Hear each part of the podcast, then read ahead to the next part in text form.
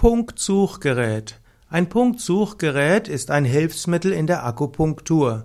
In moderneren Formen und Entwicklungen der Akupunktur nutzt man Punktsuchgeräte als elektrische Geräte, um festzustellen, wo die Akupunkturpunkte genau sind.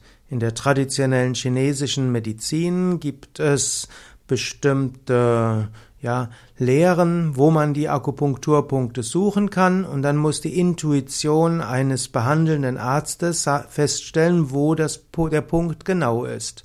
Auch im Ayurveda gibt es die Marma-Punkte, und auch hier gibt es zwar grundsätzliche Aussagen, wo die Marma-Punkte sind, aber wo sie genau sind, muss dann doch die Intuition und die Erfahrung des Arztes zeigen oder auch des behandelnden Marma-Masseurs. Und so gab, hat die westliche Kreativität überlegt, wie kann man genauer feststellen, wo der Akupunkturpunkt ist. Und so gibt es Punktsuchgeräte, die anhand eines verändernden Hautwiderstandes registrieren wollen, wo der Akupunkturpunkt ist. Man muss das Gerät dabei an verschiedene Hauttypen anpassen, und man muss dabei auch mit einem konstanten Auflagedruck messen.